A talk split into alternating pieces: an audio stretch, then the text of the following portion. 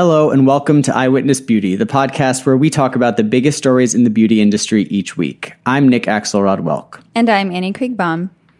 Annie, Nick, what's going on? how are you this oh, week? Oh, yeah, uh, you beat I, me. I wanted to beat you, but Um, okay, well, since you asked, you know, the world is literally on fire, and uh, luckily, like, we don't have active fires in LA, but I uh, work out outside at seven o'clock in the morning, and there was like ash getting in people's like mouths from the fires up north. So it's feels somewhat apocalyptic, but I am trying to maintain a positive attitude and um, hope that we can have someone in office soon who takes global warming seriously. Didn't Trump think that the forest fires could be solved by like firefighters like doing a better job of raking the leaves off the forest ground? I mean, I I can't even begin to think about how he would justify this. However, did you read that the most recent forest fire was caused by a gender reveal party? I did read that. Which um which like a lot of people were like, fuck gender reveal parties. I just um Speaking of, yeah. Oh you know the gender of your baby, right? yes, it's a girl. Okay. Um, and I was going to say, like, we would never have a gender reveal party. I don't really understand, especially like in 2020, the motivation for having a gender reveal party because it seems a little like putting the cart before the horse. Because shouldn't everyone, you know, Yeah. Also, what what are you what are you live? celebrating? I don't you know. It's weird. It's also like those parties that people have when they like get into college, and it's like they'll like get into like USC and they'll like open up a box, and it's like red and gold balloons or whatever, and it's like I don't. This seems like a weird cause for celebration. Also, balloons. You're very anti-balloon. I know I'm- because you always send Mm-hmm. me very angry DMs when like the Kardashians have those like crazy balloon sculptures. Yeah, it's one of my personal like causes that are really important to me are the overuse of balloons at Kardashian events. Um, they have an event at least twice a week, whether it's like their assistant, their hairstylist, their nail tech's birthday parties, their friend's stepchild's bear's Christening, birthday yeah. party. Like, and it's always with these like train sized tunnels of like balloons. And now they're doing like full on bouncy houses made at like made to look like Kylie Jenner's like baby like you like you slide down the baby's tongue like like it's so weird and so wasteful and i just you know Because like the balloons like have to they get popped eventually and they go into a landfill. i can tell you yeah between these are my three causes that i support anti-kardashian balloon parties just celebrities Mm-hmm. in general needs to stop pr gift packages we talked about i hate Yeah. all the extra packaging from these like pr and then my other I mean, let's like pause there. We should be so lucky to get a PR package at this point. my request if you want to send me product like put it in a used amazon box like protect you know i don't care i'm not just gonna, re- I'm, gonna, I'm just going to tell them to throw it in through your window. Um, just come outside your office and just chuck it into the second floor. i mean Break the glass, whatever. I don't have to go through all that, but like whatever's going to save the planet. And then my third Okay. cause are these fucking the other thing I DM'd you, which are these celebrity Photoshop Instagram accounts where not only is everybody now like face tuning themselves, but now they're going back these people who knows who they are are going back and taking like classic photos of like the most beautiful celebrities of all time like everyone from like marilyn monroe to penelope cruz like red carpet photos jennifer aniston like candid paparazzi photos and they're face tuning them. Like girls today are using facetune to look like you know aliens it's like wow who really runs these accounts? Like who's who? people Like, that are out of work because of covid it has to Yeah. be covid related right yeah. I don't know. Um, Like it just seems like a lot of effort, and they get like thousands and thousands of likes, and it's like before and after of like a celebrity who hasn't had work done. I think it's a shame because it's like as unrealistic as those beauty standards were, at least they were like slightly achievable. You know what I just thought about? What? is that we are going to be in for a major surprise when there's a vaccine for COVID and people start like emerging from isolation and everyone probably got a facelift. Like everyone who had been thinking about getting major work done has probably done it right now because they can have the downtime. There's no there's no productions. Plus, like they can be inside, they don't have to take pictures, etc. There's going to be so many new faces. Yeah, there was a story about this in the New York Times. The headline Don't like what you see on Zoom, get a facelift, join the crowd. Cosmetic surgeons say business is booming after elective surgery opened up, with quarantine proving a time to heal in secrecy from renovation of face and body. I mean, it makes sense. It makes sense, but I think it'll be especially exciting on the celebrity front because we're going to see everyone's fresh, refreshed face. That's not what I want to see with celebrities. What do you want to see? I want to see them like hunched over eating like a salad with like like you know those paparazzi photos of Jake Gyllenhaal and Kirsten Dunst eating outside Yeah. of yeah, that's what I want to see. But I want to like- see I want to see more yeah. gut. Like I want to you know when you sit and you're like, is that what I look like from the side? And it's your gut. Like everybody looks like that. Like that's what I want to see from celebrities. People who don't have that, like on Instagram, who don't have like any hangover when they like are on a, like like leaning on a pool, like you know, with their feet in the water, um, make me want to punch someone. yeah, I know you talked about it last week with Chris Appleton, right? anyway, Anyway. Shall we get into top stories? let's do it.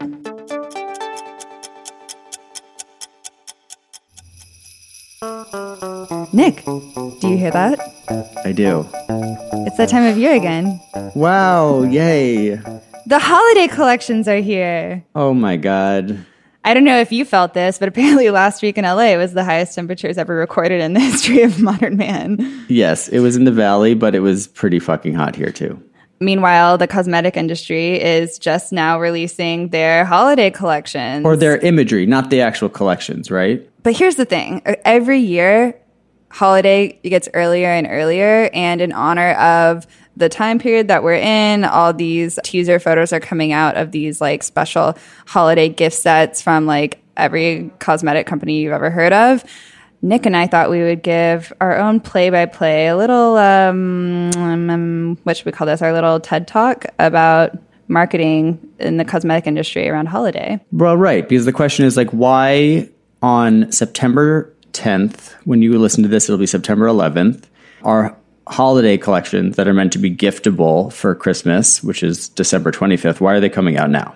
Why, Annie? So, Nick, we've worked in brands for a while now. This is all like a bit of conjecture, but also like my personal experience. Like what I've seen is holiday cosmetic sets. I think the original idea was like let's put together our most popular products or our most like wide appeal products into an affordable set that like a dumb guy can come in and buy for his like girlfriend or wife or whatever little sister blah blah blah for holiday without like because you know it's hard to buy a cosmetic gift for someone it's like a very personal decision right Yep. that's how we end up with these like holiday sets that are in gift wrap kind of themed packaging.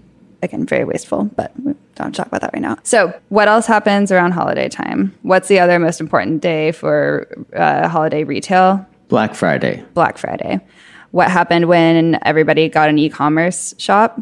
Cyber Monday. Cyber Monday. And so they're all trying to like beat each other to the punch. So Black Friday is moving up every year. So you're going to see in marketing like, oh, our Black Friday deals actually start Monday. Our Black Friday deals start a week earlier. Now there's, to your point, Cyber Monday week, which Yeah. is basically just like it's just promotions, discounts, like any way to sell products for the holidays. And also, as a brand, it becomes a time where you have to really make sure that you are cadencing out these promotions in time to be able to deliver the product to the customer on time for gifting. Right. Like that's also why like Cyber Monday is kind of perfect timing is because it's you know you have like a month for something to get to the consumer. It's going to be such a disaster with COVID and it's going Oh to my go God. even earlier with COVID because like Yeah. shipping's going to be so unpredictable. Yeah. So expect an early Black Friday, Cyber Monday. Like that whole thing is going to start very early this year. So the other Heard it here first. Heard it here first. The other thing that's ho- going on is like, okay, we have these like holiday sets, which is what we're seeing this week on our favorite Instagram um, Trend Mood one. Trend Mood one.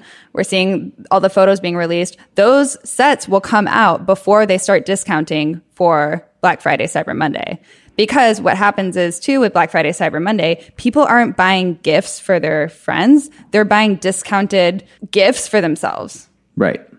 Anyway, that's our quick and dirty breakdown of holiday time for cosmetics companies. So what do we got? What are like the give me the highlights of holiday 2020? Okay, so Becca Cosmetics. Are you familiar with them, Nick? I am. They were Australian acquired by Estee Lauder.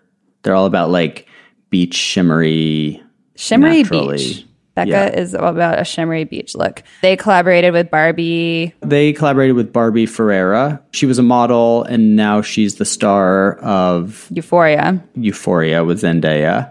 and they sort of curiously made a collection featuring sort of, as we would imagine, shimmery makeup and palettes and things like that. And they're all kind of holographic looking, the finish on the packaging. What's weird is that there are no images of Barbie herself released, like related to the collaboration. So I don't know what that's about. But I kind of love that she is getting her own moment. Oh God! An hour ago, Trend Mood posted um, NYX NYX. Is it NYX or NYX? I think it's NYX. You would know. NYX. They're I guess they're doing a 24 day holiday countdown. Jesus, they're releasing an entire. It's bigger than Rare Beauty. This is like an entire line of products that they're releasing just for holiday. It's in It's crazy. 19 SKUs. Okay, so then we have another holiday collection. We have is Charlotte Tilbury is coming out with an eye palette.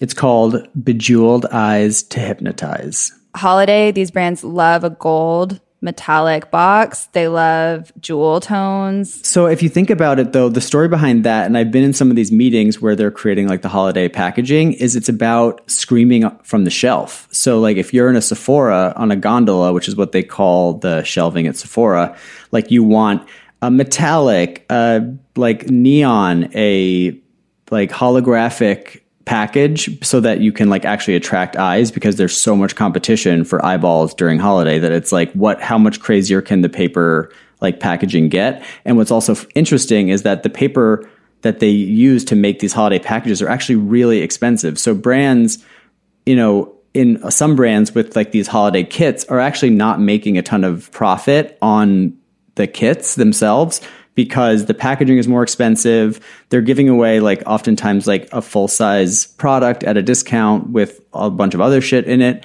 So like it's more kind of just the halo and then vol- like a volume play of just like selling a shitload of them. My favorite like executions on this, which are the most boring, are like the like super prestige high end brands. like their like deco choices for their holiday. It's like they just take whatever they already have, like Chanel, for instance, they take their like components that they already have and then they like press a design into the powder that's supposed to be holiday themed. So this year it's like a cable knit pattern pressed into like otherwise their normal like shimmery bronzer. I remember one year YSL did um, a firework design on all their packages, but Nick, I'll send you a photo and I'll post it on our Instagram too. It ended up just looking like an asshole. I'll show you. It's just like it's, basically like, like, it's almost like the biggest afterthought of the year, yet like the most important like time of the year. It's just like how crazy and like sparkly and metallic everything is metallic and diamonds and champagne. Anyway, I think like guys, it's about the power of the purse. We as consumers can end the madness. Stop buying this holiday crap. Just buy the stuff that you like. Ay ay ay. Next story. So I went on the Supreme app. I still get like the push notifications on the Supreme app, even though I haven't bought something in a long time. Even though you're 36. even though I'm 36 and like firmly outside of the Supreme demo, I tried to buy for you, Annie, the Pat McGrath Supreme lipstick. And at 801, which was 1101 New York time when the Supreme drops hit, the app sold out. I'm okay with that, but think that's the idea that counts. A $38 lipstick, which is almost expensive as like Serge Lutens, right? And it was sold out. I You can still buy Supreme name badge stickers, though. yeah, what else is like part of this drop? Anything interesting in there? They have a uh, $628 like movie projector that's still available. I think that's out of like the price range for most teenagers. It Um, just shows skate films. and there's a more uh, Mophie power station that also has jumper cables, which is kind of cool. Um, but that's also sold out. I feel like sometimes too with Supreme, I know we like rag on them a bunch, but it's only because they're Supreme and like pff, they're fine. Um, I feel like sometimes they're like, I need jumper cables for my car. Let's make jumper cables. Um, that's true. Also, speaking of things that we you know need is the mother of what is it? Inspiration is the daughter of need. The redheaded stepchild of Yes. Um, I have a question for our dear listeners, which is that I, I mean, I'm, I'm sort of a little early in the game, but this is good because we have time to research and debate. Um, but I need a, a diaper bag. Nick. And I'm just like wondering, I, the obvious choice would be like a Supreme tote bag or something, but like that's so fuck boy, fuck, fuck dad or something. And then there's like a Prada diaper baby bag, but Cute. I've been told that that would be sort of lame. So if anyone has any ideas of like a way that I can carry diapers and wet wipes uh, and know who needs- goldfish, You know who needs to do a diaper bag is Patagonia or North Face. That'd be chic. yeah, but that's also kind of fuck boy. Not Patag- Patagonia is Patagonia is not. Patagonia is not. Patagonia is like fuck um man. Yeah. Sephora has a new CEO by the name of Martin Brok. He is uh, formerly from Starbucks and Nike and Burger King and Coca Cola. So he has worked uh, at some of the biggest, like marketing heavy consumer brands in the world. Uh, he's now the new global CEO. Just to chime in, he is an old white guy. I know we were all on the edge of our seats wondering. Uh, what's interesting is that he is replacing a guy named Chris de Lapuente, who was the CEO for 10 years. And now Chris is, or I should say Mr. Lapuente, is now uh, sort of being sort of summoned upstairs. And the new CEO, not not by like God or something, but by like the powers He's- that be he's at alive LVMH. still. he is still alive. and Brok will now report to Chris de Lapuente. And de Lapuente, in an interview with Women's Wear Daily, said that he liked Brok because he had a similar background to his own. Quote, he grew up in Holland, but then he has lived in 10 countries. He has lived in South Africa, Brazil, and the US. So he's super rich. He speaks five languages, so he's Super very rich. international. Super rich. He went to an international school. I know the type. Probably. But it'll be interesting to see um, if anything changes. He. Will it? I don't know. I mean, like, I don't know. I mean, Sephora is so, so, so powerful in the beauty industry. It literally, quite literally, makes brands. Um, it certainly made Drunk Elephant. It made Tatcha in a lot of ways. But isn't it like so weird that like the consumer base is overwhelmingly female and Yeah. like yet still at the top it's same old same old? I know. Like I'm sure these people are like great. This is not to say like these people are not great people, like, you know, totally capable or whatever. It's just like that's the reality at this like upper echelon still. And like when when is that going to ever change? Who knows? Annie, this is a story that you have been pitching hard for. Plexiglass.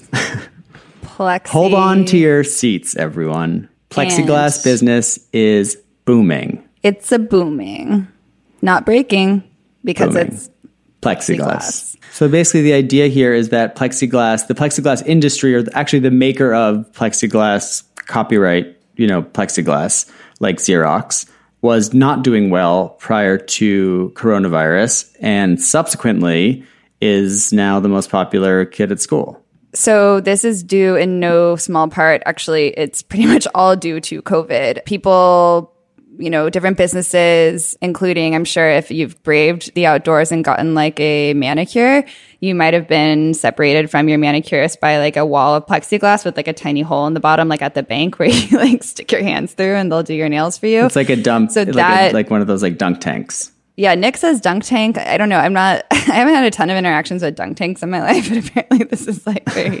This is Where you like Nick- sit like in this like booth, and then you like put your like I don't know, you like put your your hands or your feet like into this booth. You don't put your hands or your feet through a dunk tank, Nick. I don't know. Okay, so before this time, I thought acrylic was like we see acrylic furniture all the time all over Instagram. I thought the industry was fine. I thought like the acrylic space was a booming, especially since I mean at Glossier we used acrylic fixtures for everything in our showrooms. I thought that I mean at least Glossier was single handedly keeping them afloat. I had no idea that they were the acrylics industry was struggling, but yeah, now because of COVID, they are back in business, and in fact. Röhm, a German company that makes acrylic glass, that makes plexiglass, moved a lot of their production on their automobile side to now the plexiglass side, which was struggling before. So anyway, they're doing great. Um, plexiglass slash acrylic sheeting is sold out until they're saying uh, mid October.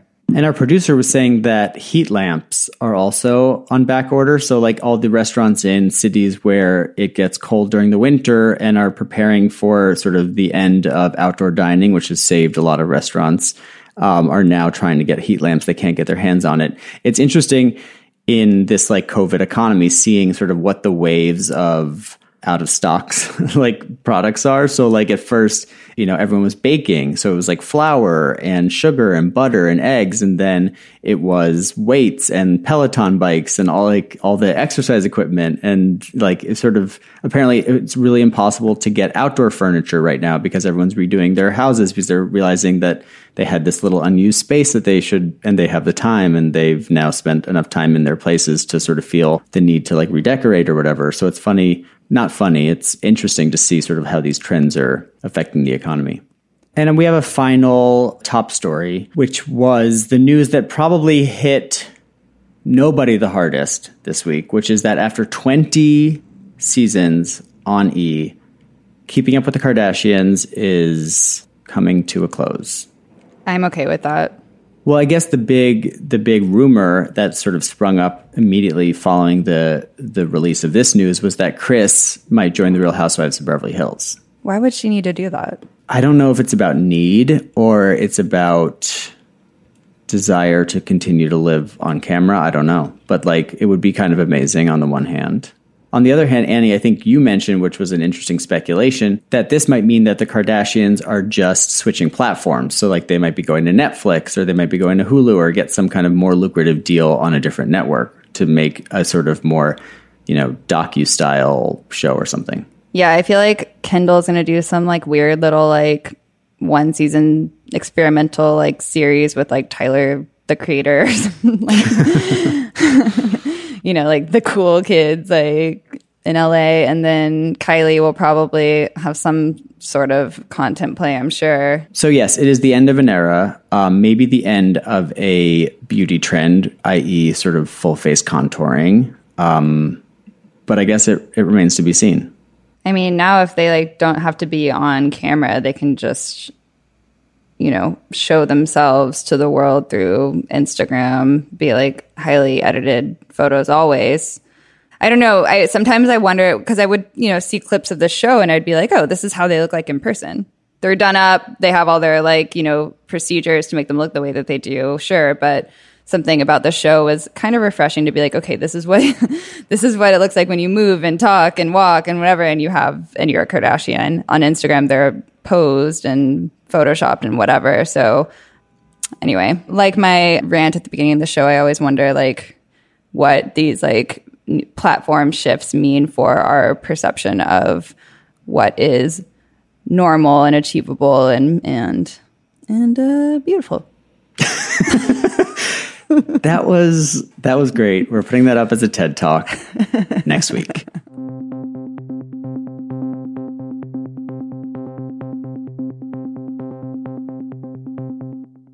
I just want to say it was a sad day for me because Annie was not able to participate in this conversation we had with the nutritionist Kelly LeVeque, aka Be Well by Kelly. Annie had more important things to do, and so I had to brainstorm with her on what we wanted to really ask Miss LeVeque, and then uh, take the reins myself and you know go it alone.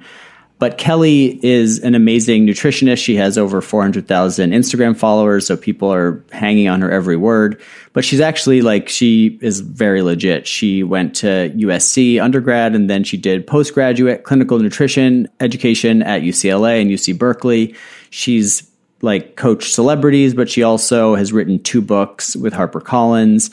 And, uh, she is coming out, or she has come out with a protein powder that is back ordered right now, but is uh, going to be restocked in in the coming weeks. It's I think just called Be Well by Kelly Protein Powder. She's amazing, and I what I was excited to talk to Kelly about was not only sort of how you know quarantine has affected I, what I would imagine to be a lot of people's relationship with food and people's bodies, and and people wanting to get you know now maybe back into fighting shape, but also I wanted to get her perspective on a bunch of these like you know contemporary diet trends like intermittent fasting or keto or the F Factor diet to sort of understand like which of these does she think are, you know, healthy and which are less than healthy, you know, and how we can sort of be more, what was her term? Intentional eating? Intentional intuitive eating. eating? Intuitive yeah. I think eating. intuitive, eating, is like, I, I, it's shot for me. I think like, I, I think it's shot for most Americans. And this idea that you can achieve intuitive eating which is like where you can just like eat like a normal human being and like not like overdo it or underdo it is I think it's a pipe dream. Is that the second time well, we use the word pipe dream in this episode? so I asked her about intuitive eating and uh, with little Annie Kreighbaum on my shoulder. And this was uh, our interview, my interview, the interview. My biggest question, which is we're going to ask this and then I'm going to back up, is I am probably like a lot of people that you've seen in your practice. I gained the COVID 19 or mm-hmm. like 15 in the mm-hmm. first few months of all of this. I started an Instagram account called The Anxiety Baker that was short lived, but basically I was making a sheet of cookies every single day. Yeah. I bought like a KitchenAid, you know, like one of the stand mixers. I bought all sorts of flowers because I was like worried about rations basically. yeah and I dutifully gained a lot of weight. And now I'm sort of in the, what I'd say, like the second phase of my quarantine, which has been trying to get rid of it and to, you know, feel better. So I've been trying to figure out like what are the ways I can still feel comforted, honestly, during this time, which would I think like a lot of people are like me who probably feel that food provides them with some sort of comfort or certain types of food tastes, etc.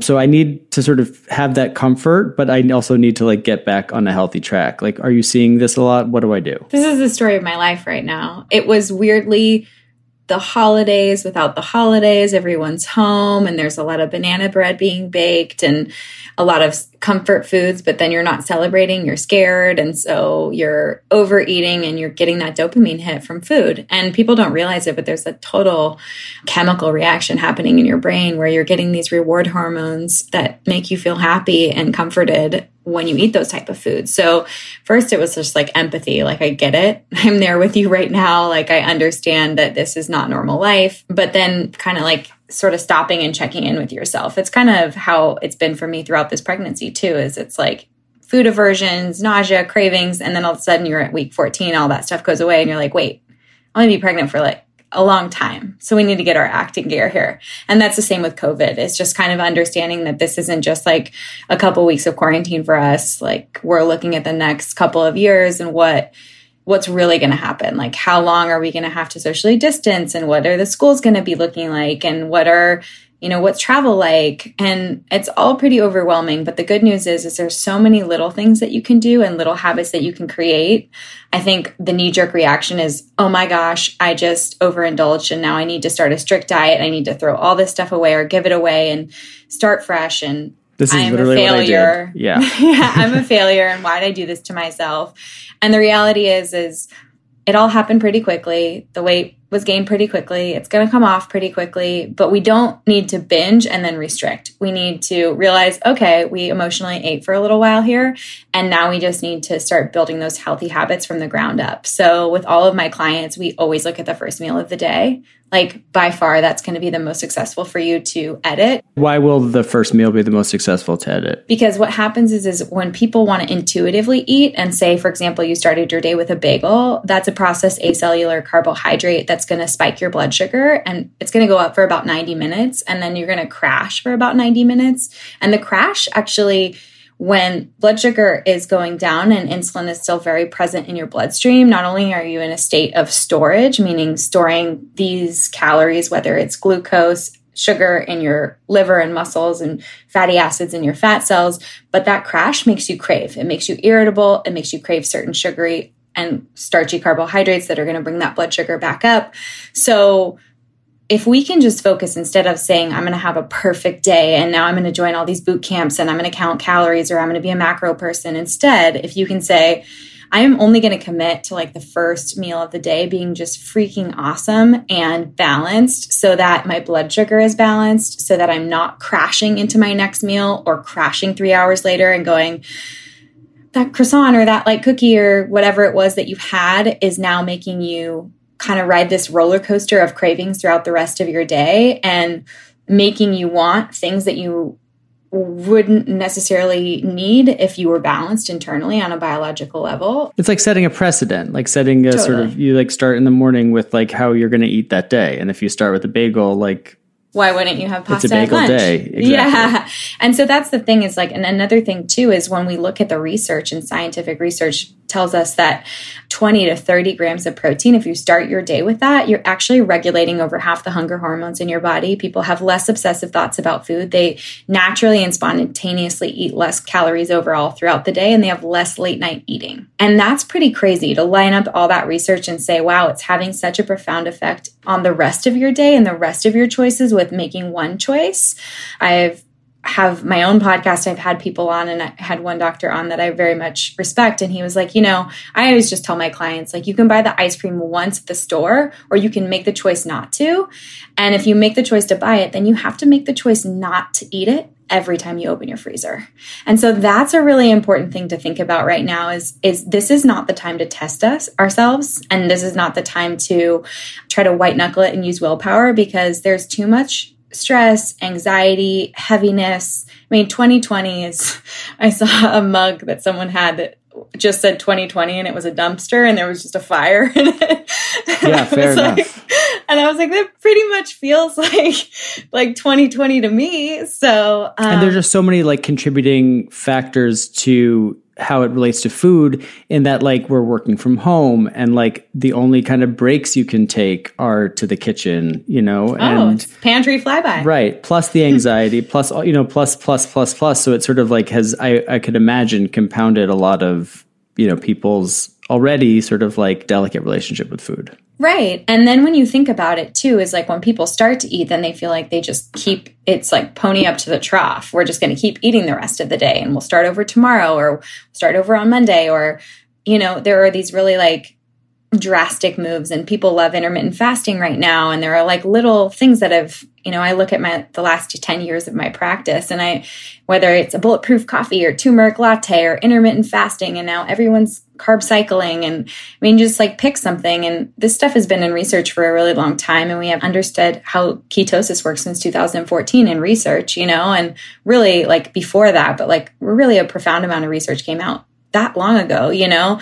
And so I just am like about creating healthy habits that are foundational that we can build upon and not having these really drastic expectations for ourselves in a time when there's already enough stress and you know, and triggers for emotional eating. So it isn't that we're going to be perfect because like I do think perfect is the enemy of good and I instead would say like how do we set ourselves up for success for the day? Like intermittent fasting might work really well for people. But what I am fearful of sometimes with clients, especially right now, is that they're not eating until two in the afternoon and then it's backfiring. They kind of like, my feeding window or my eating window is open. So now I'm just going to like, I'm going to have a nice meal, but then they've waited too long. So, like those real hunger cues or the satiety cues that they're looking for from that meal, they eat it really fast.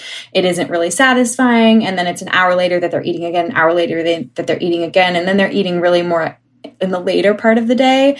And so when I talk about breakfast with my clients being the most important meal of the day, like I really don't mind if it happens between 6 a.m. and 11 a.m. Like that's totally up to you, but I just can't have you waiting so long that it's that's going to backfire on you. And I yeah. really want you to take advantage of what research shows us is like a really profound way to set up your day not even like hey journal and it sets up your day it's like hey by the way these like macronutrient inputs have a chemical and biological effect on your ability to naturally eat less feel satisfied and and that's what i'm about like when it comes to the sugar the carbohydrates the treats like I'm pretty glad that we're living in 2020 because there are really cool alternatives. There are really amazing companies that are paleo, vegan, keto that are coming out with things that make it so that we can sort of have our cake and eat it too without a glucose spike, without hitting pre diabetic numbers on blood tests. And I give my clients those tools too. It isn't that we're never going to have a tortilla again, but like, hey,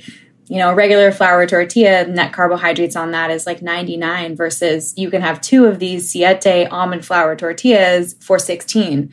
And so what is that metabolically doing? Well, it's not taking you up this roller coaster and crashing you down and making you crave more sugar. It's actually balanced and the nutrients inside of it, the food inside of it is actually more balanced and more nutrient rich and minimal ingredients. So like those are the things I'm looking for with clients. It isn't that we're trying to be perfect. It's just if you were my client, I'd say, okay, like I get it. Baked goods are awesome right now. Like if I could get my hands on some of your cookies, I would be all about it. But how can I just say, put some bumpers on your bowling lane so that even if you're swaying a little bit left to right, you're still going to knock a few pins down?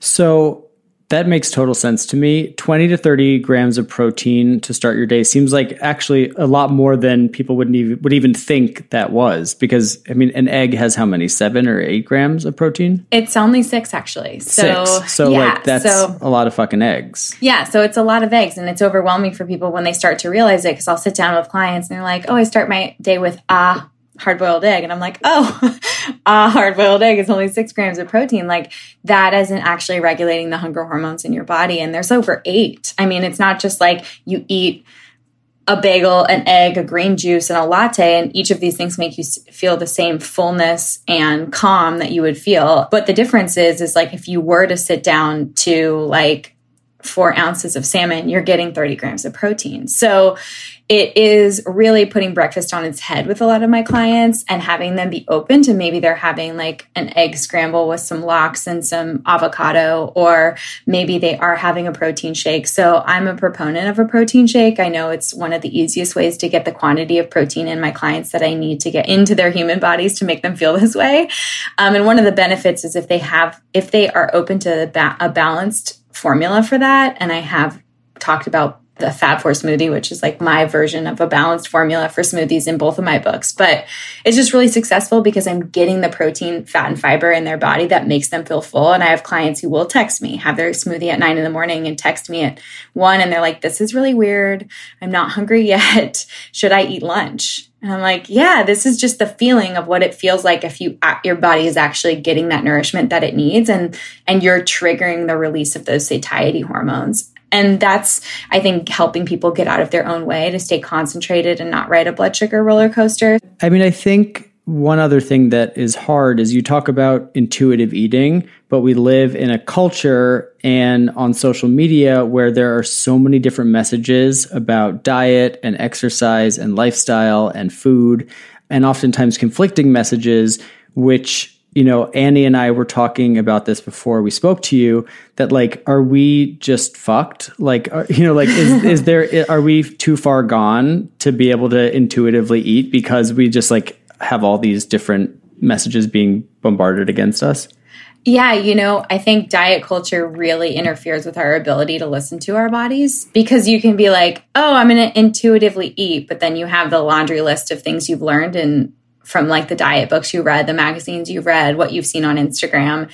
And so it's it's definitely a biased version of intuitive eating. And on top of that, people aren't even thinking about their biology. So I mean, if I started my day with sugar or any form of sugar, you know, there's a big, really big popular trend right now to start your day with oat milk latte and a plate of fruit. And they're like, plate of fruit is the best way to start your digestion for the day. And I look at that and I go, two cups of pineapple is 28 grams of sugar. And if I started my day with a plate of fruit, I'll tell you, I would intuitively eat the shit out of every cracker, chip, and cookie in my pantry the rest of the day.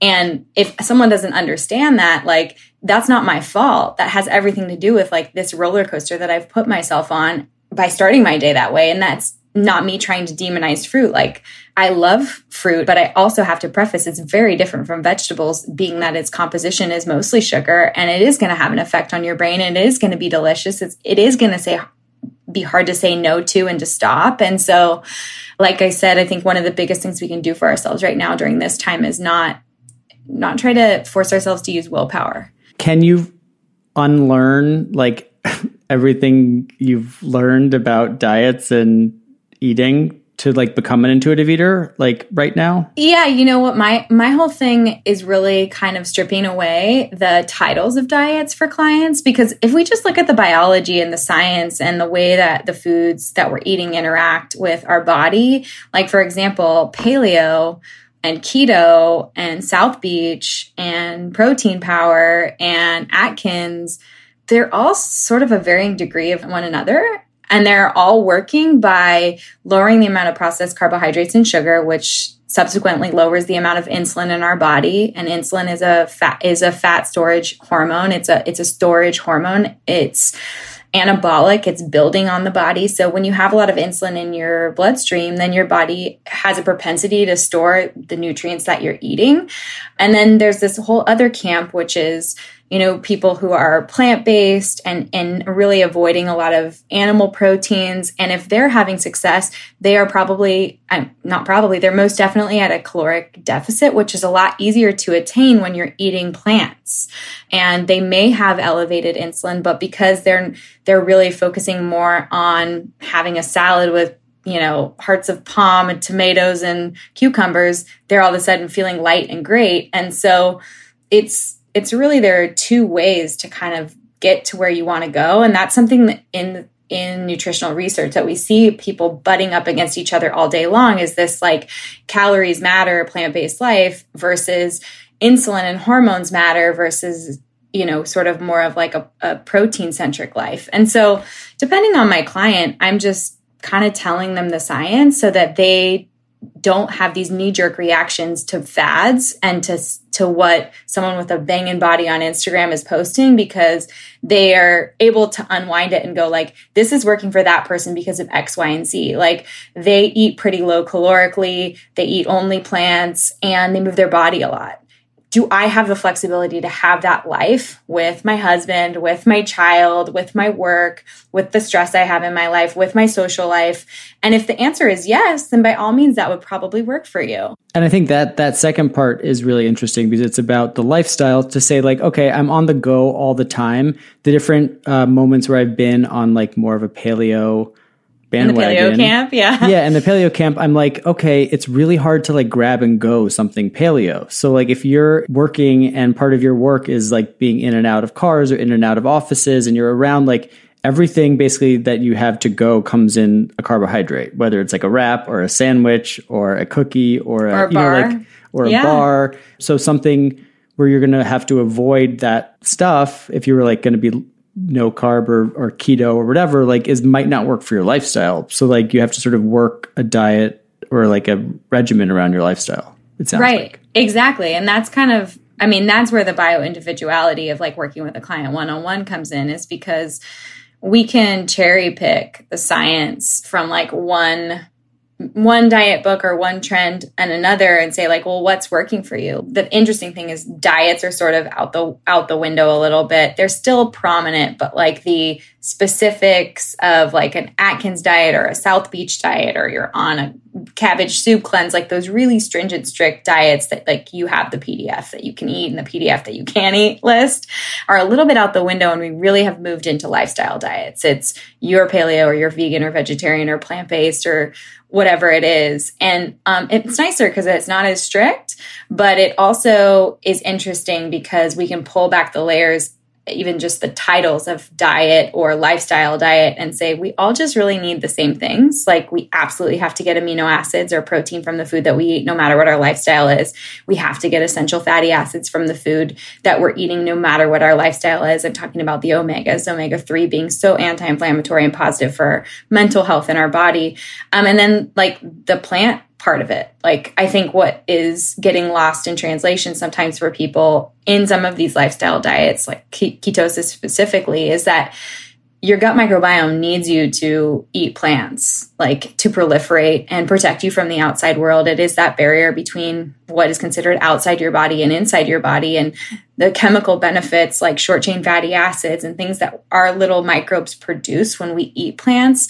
Um, they make us live a vibrant life, you know? So I am like a big proponent, even though there's technically in scientific literature no essential fiber or leafy greens or antioxidants. Like, I truly believe that my clients do better when they can just have a short list of, like, hey, this is what my body needs.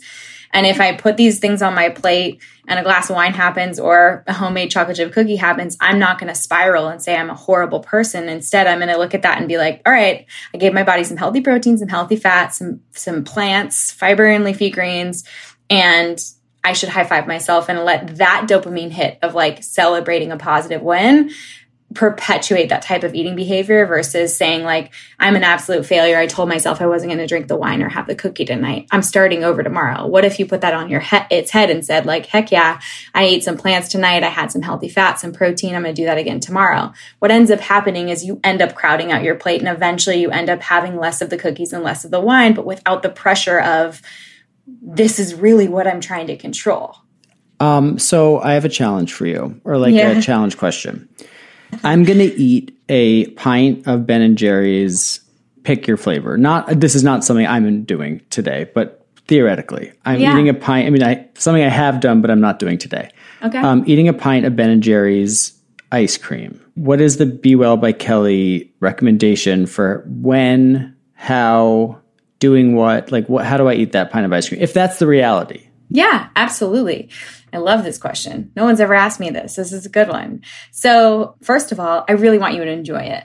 Like, I want you to know that, like, it's a celebration and it's something that you're doing to be like, this is delicious and I'm going to enjoy this because it's my favorite flavor and I grew up having it or you're nostalgic about it with your husband or whatever it is. Like, you, one, I want you to enjoy it. I want you to enjoy it with someone who's going to help you enjoy it. Like, share it, right? I did not eat it at all. yeah, not Fair eat enough. it all, but really just like also have a moment of like, I'm not in front of the TV doing this, or if I am in front of the TV doing this, at least I'm cuddled under a blanket with someone doing it, right?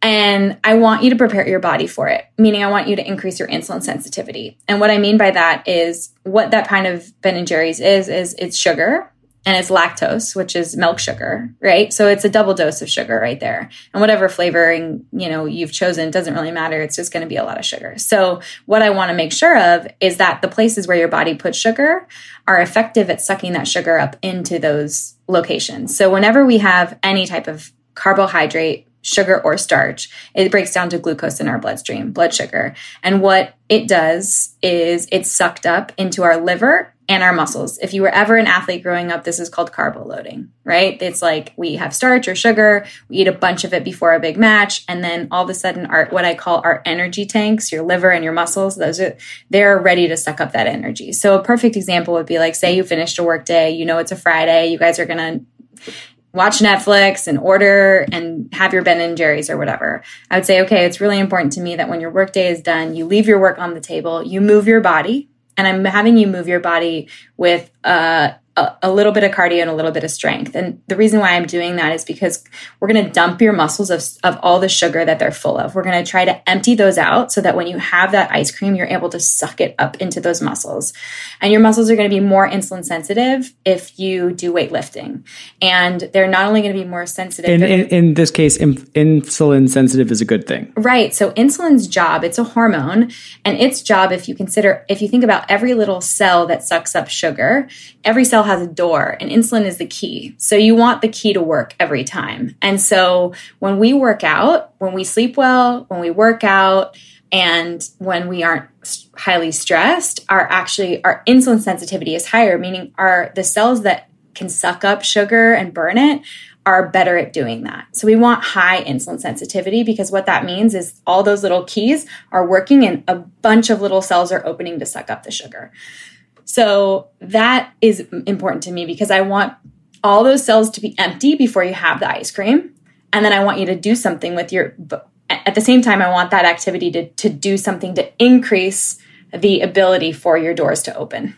And so that's what we're doing.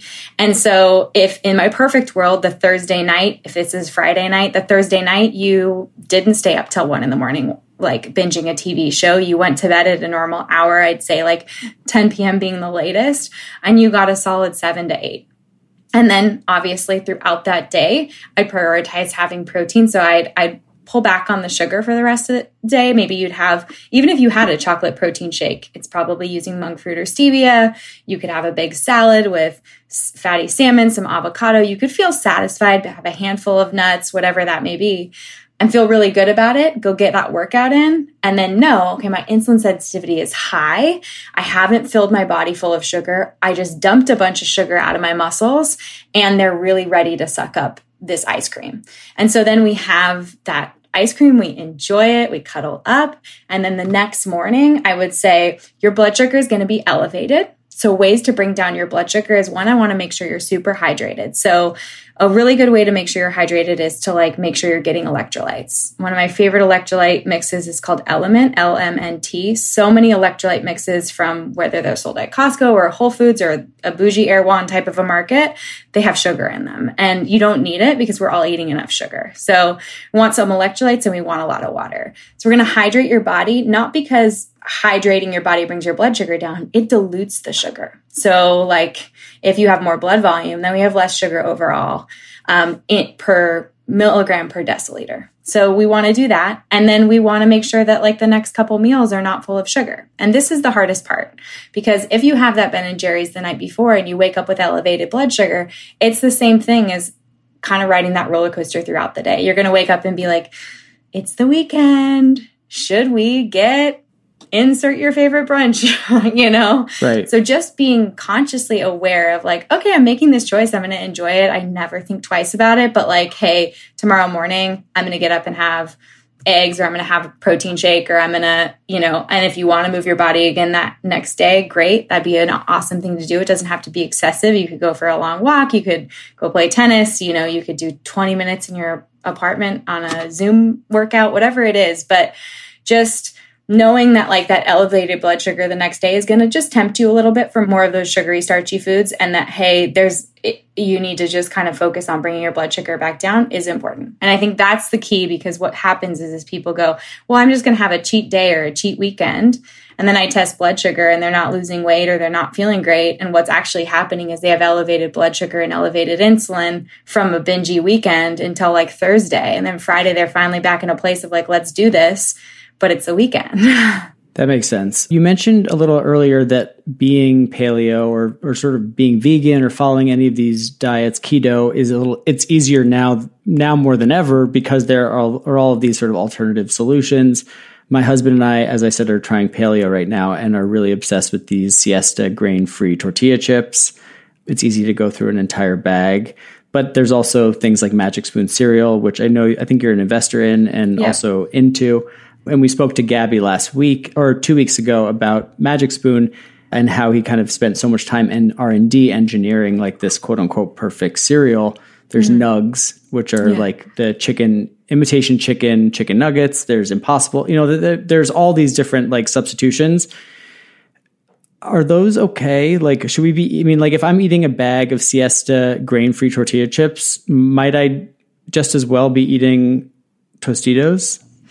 Yeah, I mean, there's a certain point where when we're looking at the inputs, it's a processed acellular carbohydrate. And what I mean by that is it's a flour based product. Like it's sort of like the garbanzo bean pasta. Like it's a flour. We've made a flour out of a carbohydrate based food. It may be a little bit more balanced than, say, a grain like wheat, but garbanzo beans and you know, cassava and coconut and almonds there's still we're still making a flour out of it and we're eating it more than we would eat if we were just sitting down to have a handful of one of those things. And the the carbohydrates can actually easily ratchet up. And so that's where i'm really careful with clients. I call these products your party plus one.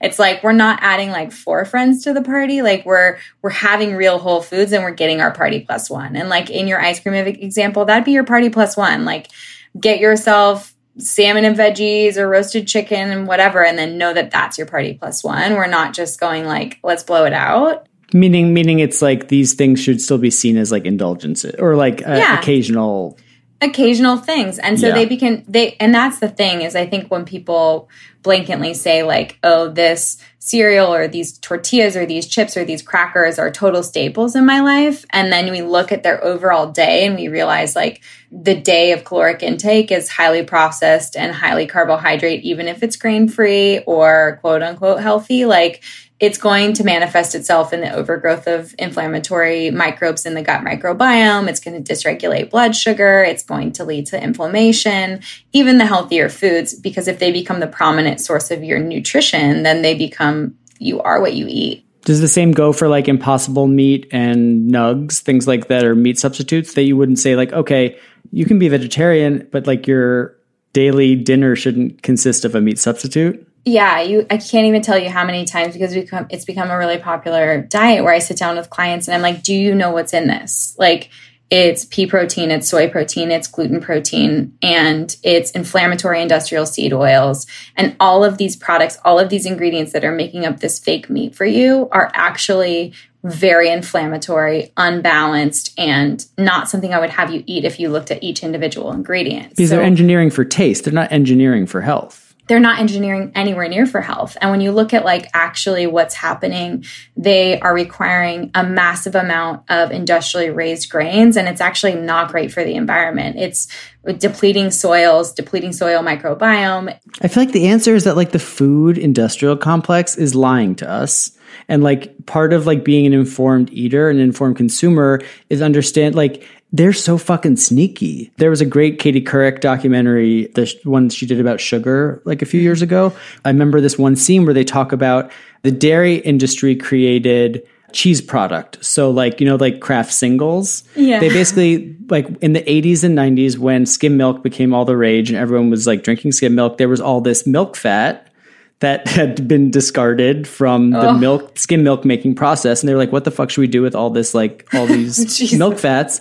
And they decided like oh we'll just like we'll say cheese is the new way to get calcium and and protein and all this stuff. And so then cheese became like there was like a big dairy farmer like push to advertise cheese. So and and even now when you look at even in a place like Erewhon where it's uh, like allegedly everything is good for you it's like they'll something will say coconut sugar and that's just sugar or agave or uh, the best one is like brown rice syrup and it's like yeah. that's sugar or you know organic cane sap sure. it's like yeah. it's all it's all fucking sugar and so and so many people don't have access to that information that's the hardest part for me is i'm just trying to be a whistleblower when it comes to like what is sugar and that's why i teach blood sugar balance like that is my science of choice because and I look at inflammation when I look at diseases that we're dealing with in our country, childhood obesity and diabetes, like it's starting at such a young age, all the microbiome dysbiosis that's happening, it's coming from all of these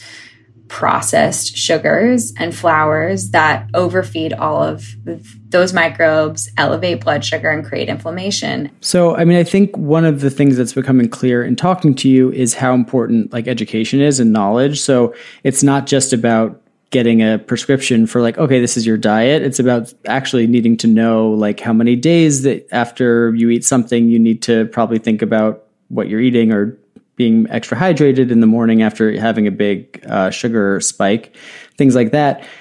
I think Instagram, and you have over 400,000 followers on Instagram, is a great, in some ways, a great platform for you to be able to, to give a lot of people who don't have access to you personally or who might not have the 250 $500 to do one of your courses, give them access to you into some of this education. On the downside to that, we've seen you know, there are so many practitioners on Instagram. What what you sort of end up doing is being someone who has not evaluated the person, but who is dispen- you know, giving them some sort of medical information, right? Yeah. And we've seen it in recent weeks, like backfire, especially in the nutritionist space, because you have 400,000 people listening to every word you're saying and also who are desperate probably a lot of them to figure out some way to make their lifestyles healthier, to make their bodies look a certain way, whatever it is. How do you wrap your head around that and sort of like try to cause the least amount of harm as possible? Well, I think that's really, really important. Like, people need to understand the gravity of their voice and having a platform. And they also need, I think, if you were trained appropriately, you know that, like, you are not supposed to give medical advice to a client that you don't have a HIPAA signed contract with, that you don't have a health history on, that you don't, you know, there are generalizations that can be made. And so that's one thing that I've always been also is one, I don't like strict rules. I'm very, I might be an early adopter of something, but I will not be an early like preacher of something until I have seen it repeat itself in science and it feels tangible to me and something that is safe. So, I'm I'm a generalist. Like my recommendations are to eat the Fab Four: protein, fat, fiber, and greens. You really could be keto, plant based. It doesn't really matter how you eat. Like science still tells us those things are important. And getting into the nitty gritty only happens with clients when I have those one on ones, which is really important for me. And I think also when we start to give people rules or we're black and white. Science isn't black and white. And that's really hard when people say, oh, you have to eat this before a meal, or you use this powder, or you try this pill, or whatever. Like, there isn't ever strong enough information on that to feel that I would ever feel comfortable blanketly making a statement like that because it's there it's almost like if I make a statement like you should have leafy greens and then it's like I need to do an asterisk and be like if you have thyroid disease, there are oxalates present in your leafy greens. And if you're having them at every, you know, like, or if you're having, eat cruciferous vegetables, they're anti cancer. If you're eating cruciferous vegetables, there are oxalates, you know, like I would need to do little, basically little, what like, they have at the asterisks. end, right? What they Yeah. have at the end of like the medication ads on TV. commercials. Right, Yeah. like, this the- might kill you. Yeah, like yeah, like I need to have disclosures and like I need to have the what ifs and the if this is happening to you disclaimers because the reality is we're all super individual. We all have different mutations in our genes. We all have different microbiomes. We all have different lifestyles. We're living in different environments. We have different experiences with the world and how we how we deal with stress, like how we sleep. I mean, God, the list goes on and on and on and on and on. And that's what I try to empower my clients to do. Here's the science. Here's something I want you to read. Here's something I want you to try because I want you to be your own little lab rat. I want you to build your own little lifestyle without thinking that someone else knows you better. And really just to to look at the science very generally don't have knee jerk reactions. Go like okay that's cool. How can i implement that? What's happening scientifically? Does it work in my lifestyle? Okay i tried it. Now reevaluate. How does it make me feel? Is this still really working for me? And then you're not married to this stuff and you're not it isn't who you are it's just like how you're living at the time. I think one of the greatest things that I learned in Mommy and Me, which is so funny because it's like I'm working all these hours and then I like pop into Mommy and Me. and my Mommy and Me teacher was like, you know, I, I whenever you say anything in this class, I want you to end it with right now. And I think that that's so powerful. Like it was like Sebastian's not sleeping right now. He is really loving trucks right now. And like that's how I want my clients to feel too is it's like I'm really excited about protein shakes right now. Or I'm really loving intermittent fasting right now. It's like, are you going to be keto or intermittent fasting when you're 90? You don't know. And like, the more you try to claim that that's who you are, not what you're doing, the harder it is for you to unravel and, and differentiate when you need to change. So is the key not to totally change the subject, but this Yeah. made me think of it. Is the key to a long life? Okay, here's what I've heard. Is the key sort of like living a lifestyle in which you're in a caloric deficit, meaning you're ingesting fewer calories than you're burning, or is the key blueberries, organic blueberries, which I'm convinced is the only food that doesn't have like there's not an asterisk around? yeah. What are the general sort of like things that the research lets us just say, okay, we can have this? If you're eating fewer calories, you, know, it might not feel good, but like you're on the right track to a long life. Like, what, give us like what something we can just Yeah. relax so, about. I mean, the thing that I'm a big proponent of is obviously like that's what I was looking for in my practice. That's what I was looking to give people was like, look, it doesn't matter. You you need to eat these things. And the things that you need to eat is you need to get a source of protein from your food, you need to get a source of healthy fats from your food, and you need to eat some plants. And it is as simple as when do you eat? When you're hungry and you eat to feel full and satisfied. So it's my whole mission with clients is to teach them to eat meals so they don't need to be eating all day long so that they feel full and satisfied and they have proper digestion and like blood balanced blood sugar for longer hours within the day. But I think it really is about doing what you need to do to stay motivated to do those things. So whether that's, you know, eating the Fab 4 or moving your body or being about sleep, like pick one thing that you're No, going to no, hold on, hold on. I'm going to interrupt you for a second. I want like uh, eat 20 to 30 grams of protein. Oh, you want the hit list. the I want I just want like give me like give me I don't want like I don't need the secret sauce, but I want like a taste of the secret sauce. Like what are like what are the sort of things that we can grab onto as like in- Takeaways. yes. Okay, here are the takeaways for anyone listening because COVID has been has been a banana bread of a season. so here's what we need to do: wake up, move your body fasted. It's going to dump your cells uh, and your muscles have stored glucose. It's going to make you more insulin sensitive when you do have those whoopsies. I accidentally fell on a plate of brownies. Meaning okay? like w- uh, work out on an empty stomach. Work out on an empty stomach. You're going to get a surge of human growth hormone and testosterone that's going to not only increase insulin sensitivity, be great for your body and, and biochemistry, but also it's going to help you retain muscle mass, which increases your resting metabolic rate. So that is what I would do. Start your day with movement to get those biological benefits. Then when you're feeling hungry somewhere between an hour and 2 hours after that meal or after that workout, I would ingest 20 to 30 grams of protein. I don't care if it's a chocolate peanut butter shake, I don't care if it's eggs and avocado, I don't care if it's fake faux meal, whatever is your favorite. I mean, don't be a breakfast person, sit down and have a piece of salmon and veggies. I don't care. But do it before it's too late think when people are doing it too late and they're gung ho on intermittent fasting and they're waiting till two in the afternoon, I have only seen it backfire, only last a short period of time.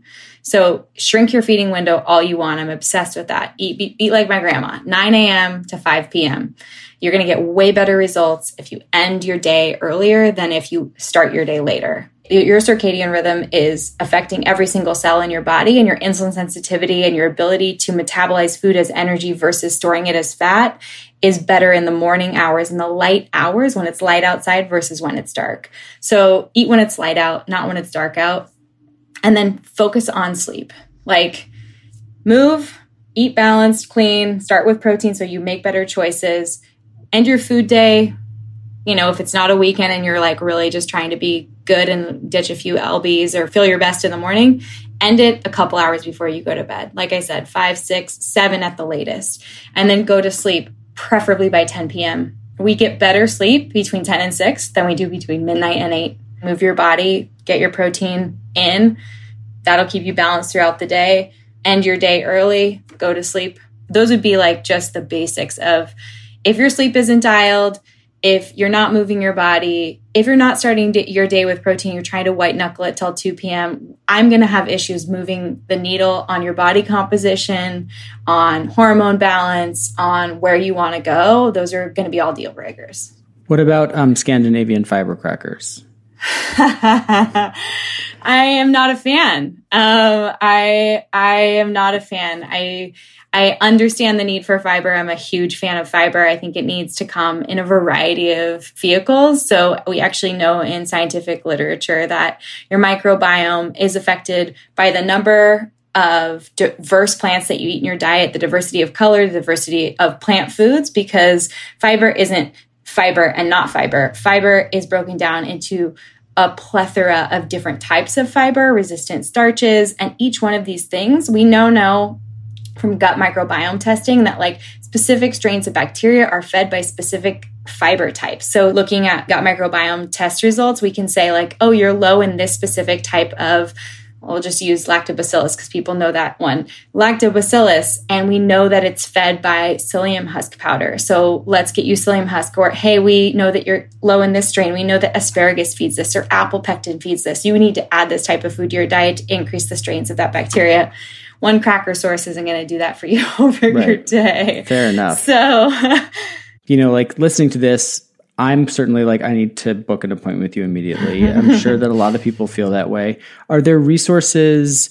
Or is reading your books like the first sort of way to kind of get enough information that you can start without having to shell out like the money? And, and you also are one person who can't see everyone. yeah, there's so many hours in you. the day. Right. Like what like the the good first steps? Yeah, so I mean the books are probably like the gateway to uh, the science that I teach. Body Love, my first one is really the basics. Body Love every day goes through the base goes through the science that I share in Body Love, but then goes into greater detail. So it's blood sugar science and then it goes through protein, fat, fiber, greens, like our physical need for these things and like why they're important to you for longevity, for health, for hormone balance, for digestion, for detoxification, you name it.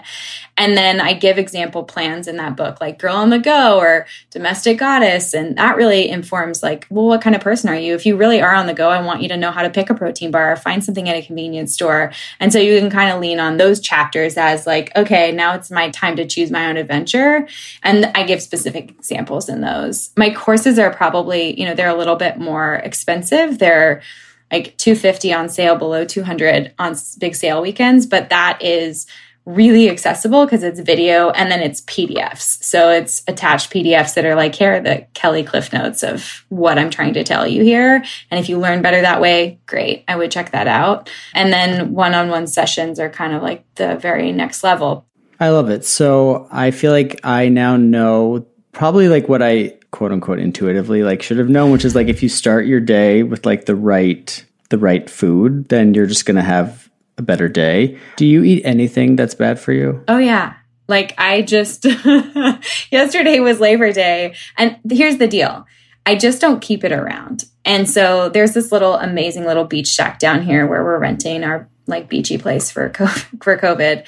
And they do like gluten, like are your healthy terms. Ready? Gluten free, vegan chocolate chip cookie, ice cream sandwiches with coconut ice cream, vanilla ice cream oh in the middle. and I am, you know, I'm my third trimester of my pregnancy, and I'm like, mm, I'm tracking pretty much the same as I was with Sebastian. I gained 26 pounds with him, and he was almost a nine pound baby. So it was uh, not too bad for me at postpartum. But I'm like, babe, I'm tracking like four to five higher than, you know, at this point, my pregnancy with Sebastian. And I'm 100% blaming those damn ice cream sandwiches. Those ice cream sandwiches sound really, really good. Again, it's back to that whole point of like, let's not challenge ourselves in a time of like stress. Let's, let's set ourselves up for success and know that like, we can celebrate and then we just feel good doing it and we don't feel bad doing it because we're like ah it wasn't it wasn't too crazy and i'm pretty dialed in the rest of the week or you know the next couple of days. And and that's where I, I want people to get to a place of, of being able to really enjoy whatever it is. If it's your ben and jerry's or your ice cream sandwich and say like i'm not a bad person for this. Annie it's time for everyone's favorite segment product of the week. I will go second. Oh okay Mine is not a product. It's a tip of the week that I discovered while shopping for a product. I was on the Frederic Malle website looking at their candles, and they do such a great job of educating on their products.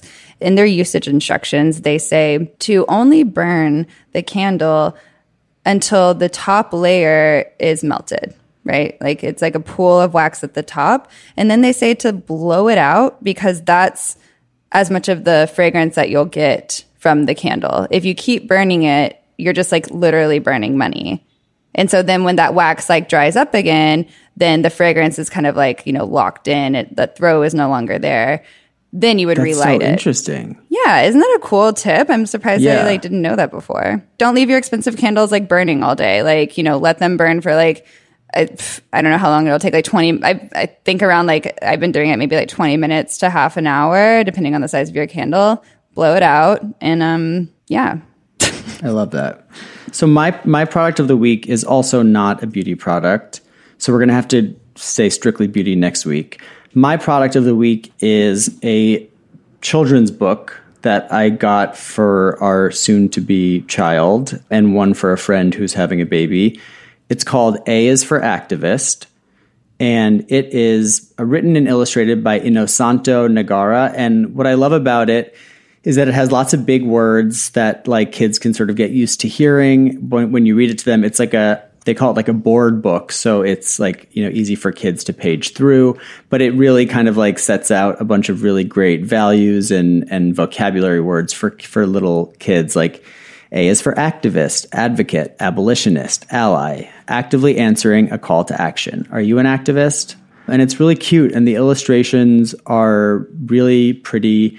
And, you know, obviously decolonizing our minds and, you know, being anti racist starts when you're a baby. And I think that, you know, this this book and books like it are a great way to like really kind of put your put your money where your mouth is T is for trans, for trains, for tiaras, tulips, tractors, and tigers too. Trust in the true, the he, she, they, that is you. Isn't that kind of lovely? That is lovely, Nick. Um, and the other thing I loved about it is that I bought it from this bookstore in LA called Reparations Club. I also bought this book called Anti Racist Baby by Ibram X. Kendi and Ashley Lukashevsky. Um, but it came with a little note saying, Thank you so much, Nick, and congratulations. Love Jazzi, a fellow New York fashion beauty media survivor. LOL.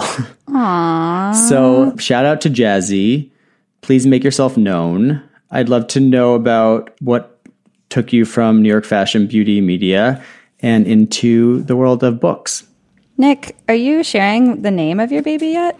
No, that I feel like we need to keep as like, you know, the the big reveal. I've decided on mine.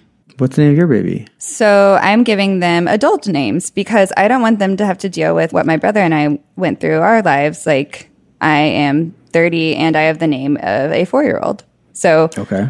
Ursula for the girl and Erno for the boy. Yes, after Erno Laszlo. Yes. And Ursula from Little Mermaid? No, after Ursula Andress, the most beautiful person ever to live. Okay.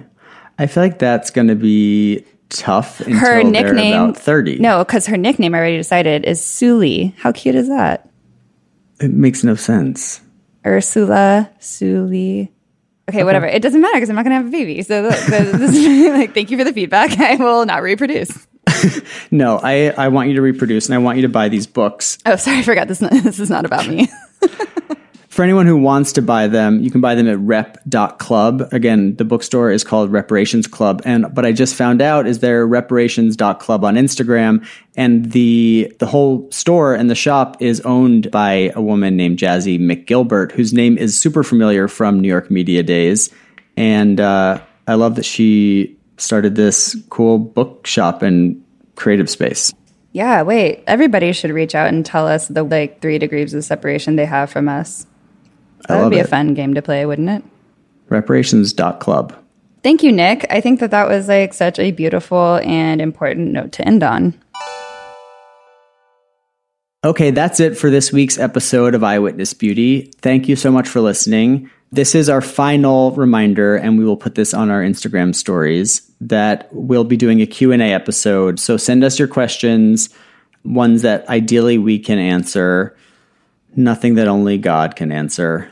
And uh, DM us or email us and we will hopefully be able to come up with an answer and put it on the show. Please remember to rate, review, and subscribe on Apple Podcasts. You can follow us on Instagram at Eyewitness Beauty or write to us at hi at eyewitnessbeauty.com. Eyewitness Beauty is produced by Jessamine Molly of Seaplane Armada. Our art is by Simon Abronowitz, and our theme music is by the one and only Danny Prezant. We'll be back next week with another brand new episode, so we will talk with you then. Stay beautiful. No problem.